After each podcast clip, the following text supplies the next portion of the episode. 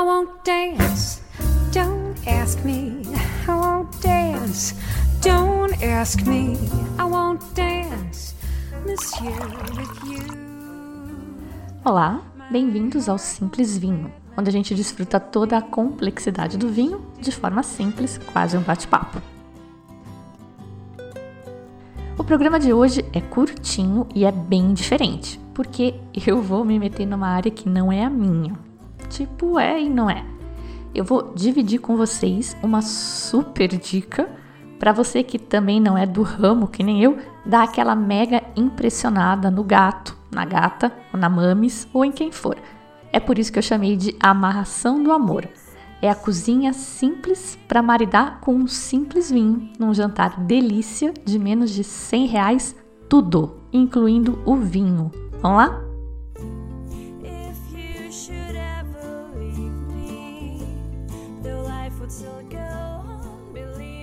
Muito bem. Como eu disse na introdução, hoje é cozinha simples. Eu vou ensinar o meu passo a passo e qualquer um vai dar conta de fazer e fica chique e fica uma delícia, mas eu sou a rainha da simplificação mesmo. Então, se você é chefe, e eu sei que tem vários que ouvem o programa, ou mesmo quem não é chefe, mas é daqueles experts super caprichosos e cuidadosos para cozinhar, é melhor não ouvir o programa para não brigar comigo depois. Quem decidiu ouvir tem que relevar as minhas heresias, combinado? Um outro aviso importante é que vai sim, eventualmente, ter uma ou outra frescurinha, mas são frescurinhas que fazem diferença para mim e que eu não abro mão mesmo. E essa é uma das lindezas de começar a brincar, de conhecer melhor as coisas, né? Sejam vinhos, seja na cozinha, ou seja o que for. A gente vai aprendendo o que faz diferença pra gente e o que não faz. E vai pondo em prática. Tipo, meu amigo chefe sommelier, que eu amo de paixão, mas que leva duas horas para fazer um molho de ragu para janta da terça-feira, assim, sem comemoração nenhuma, sabe? Fica uma delícia, claro que é feito com muito amor, mas eu jamais faria um negócio que me toma duas horas na cozinha. Por isso que eu trato muito bem esse meu amigo que cozinha de maravilha. A gente vai então preparar um risoto.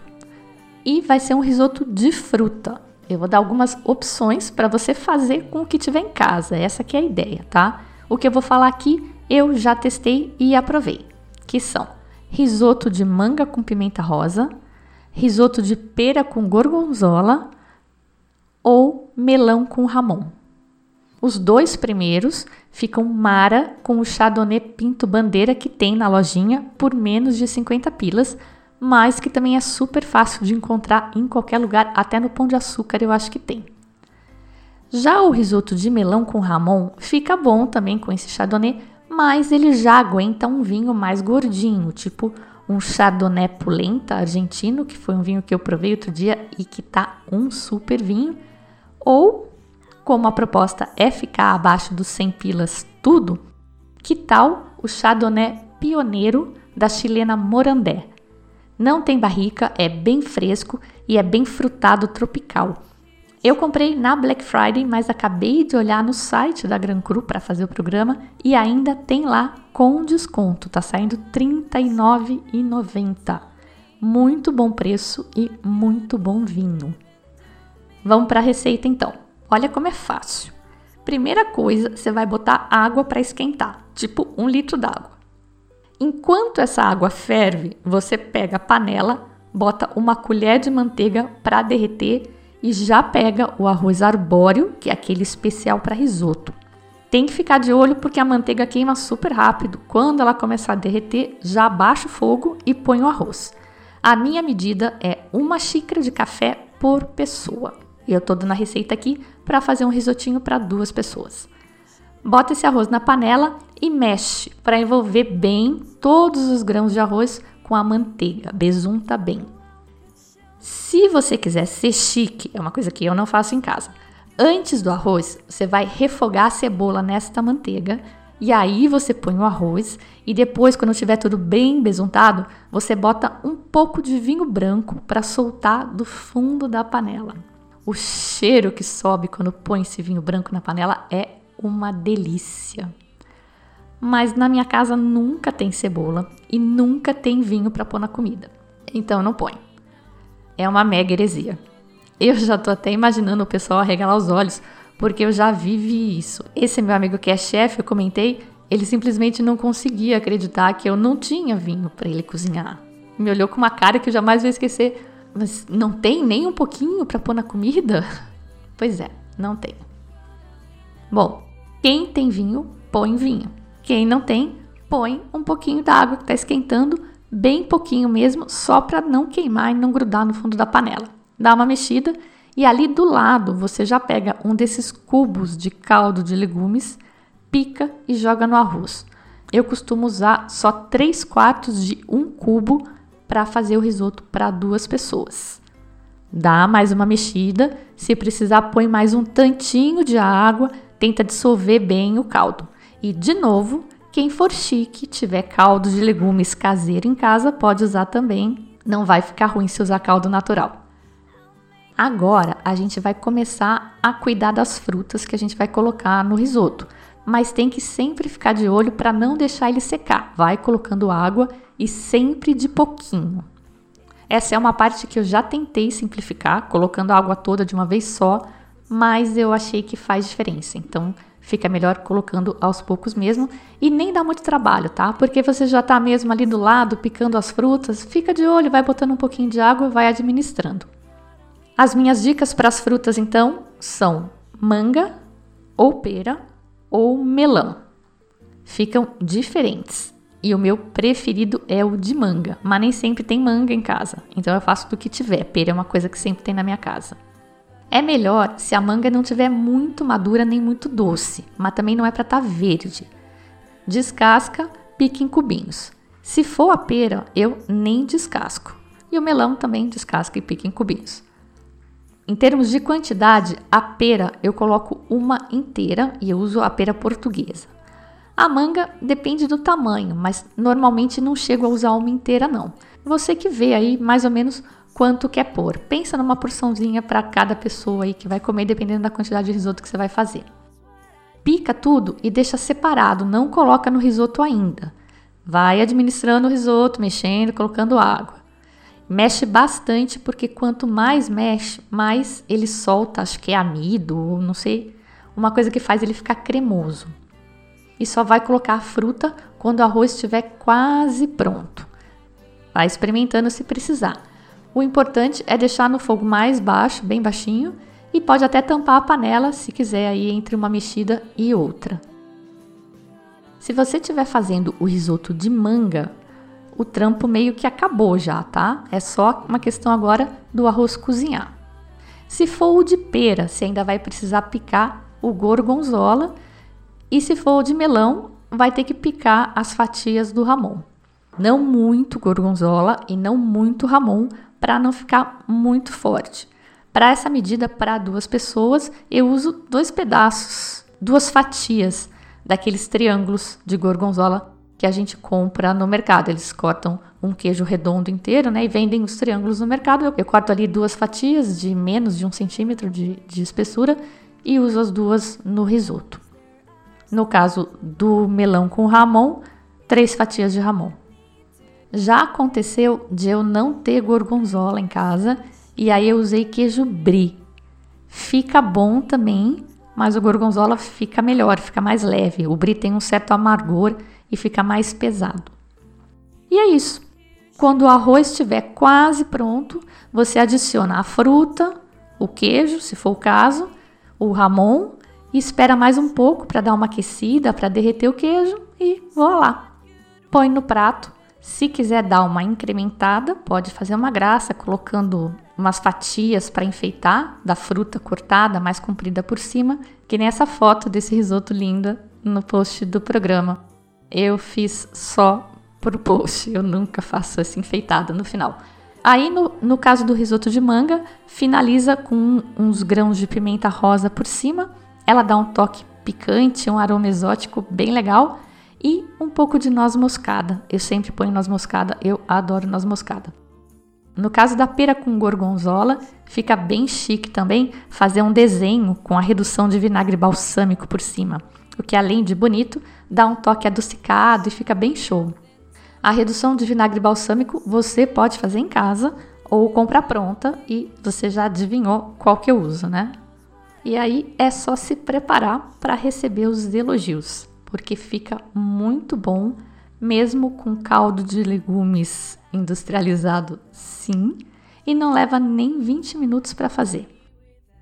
Se você não tiver nada em casa, tiver que comprar tudo, não vai gastar nem 50 reais comprando material. E o vinho, eu já testei com esses vinhos da lojinha que eu comentei, o Chardonnay Pinto Bandeira da Aurora e o Alvarinho da Miolo. Eu achei que o Chardonnay é mais versátil, ele combinou super bem com todas as opções que eu dei aqui. Já o Alvarinho, ele manda bem também, mas com a opção do queijo brie eu achei que faltou acidez, não gostei tanto. O Chardonnay mandou melhor. E esse é um vinho daqueles achados mesmo, porque ele tá super bom. É um Chardonnay bem típico, como um Chardonnay tem que ser. Ele tá menos de 50 reais e tem até no pão de açúcar. O Chardonnay da Morandé também é bom, mas ele é mais tropical. Como a referência que a gente usa para Chardonnay são os Chardonnays da Borgonha ou de Chablis, o Morandé é um pouco tropical demais, ele não é muito típico, mas está um ótimo vinho também. Um último comentário antes de terminar é que em casa a gente não come muito. Então eu faço esse risoto na janta e pra gente tá louco de bom. Às vezes, até quando termina, eu falo, putz, se tivesse mais uma colherada, eu comia mais. Mas não passo fome, não. Mas se você é daquele tipo triatleta que acordou às 5 da manhã, já pedalou 70k antes do café da manhã, é melhor fazer ou uma medida a mais, tipo uma xícara de café a mais, ou adicionar uma proteína. Eu recomendaria, no caso, peito de frango grelhado. E para fechar com chave de ouro essa amarração do amor, eu vou ensinar também uma sobremesa mega simples e light. Pica morango, morango está sempre na estação. Coloca uma colher de sopa de vinagre balsâmico por porção. E quando eu digo uma porção, seria o tanto para encher um daqueles potinhos de sobremesa para uma pessoa comer. Então, pica morango, uma colher de vinagre balsâmico por porção uma colher de açúcar.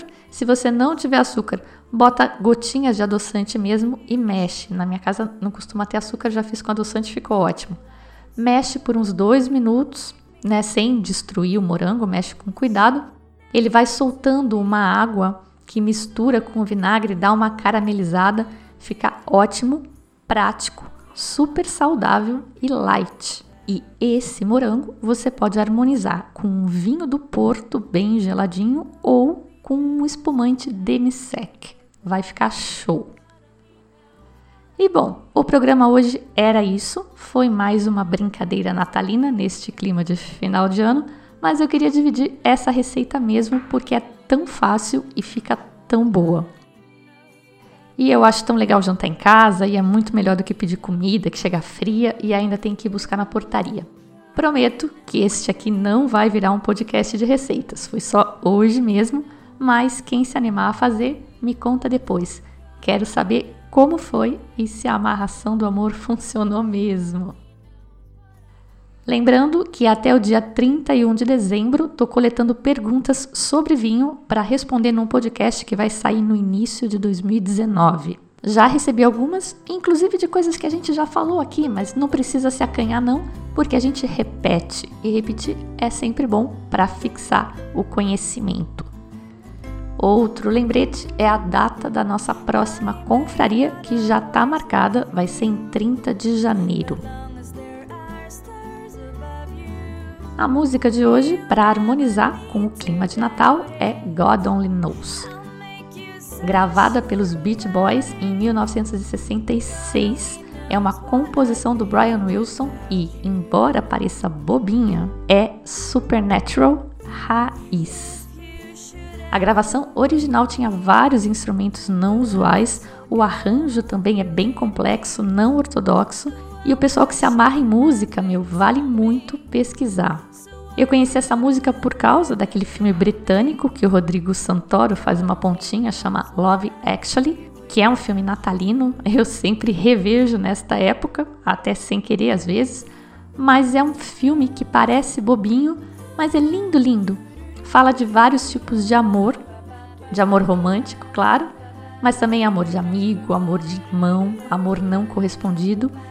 E no final termina com essa música bobinha, entre aspas, que foi classificada como a canção número 25 na lista das 500 maiores canções de todos os tempos da revista Rolling Stone. E ela está também no Rock and Roll Hall of Fame como uma das 500 canções que moldaram o rock and roll. Só isso. E tem umas outras cositas aí também. Essa versão é um cover da Mona Lisa Twins. Na abertura, como sempre, a gente ouviu Jenny Murray e Michael Bublé com I Want Dance. Eu sou a Fabiana Knossaisen e vou ficando por aqui com o Simples Vinho e desejos de boas festas e um ótimo ano novo. Tchim, tchim!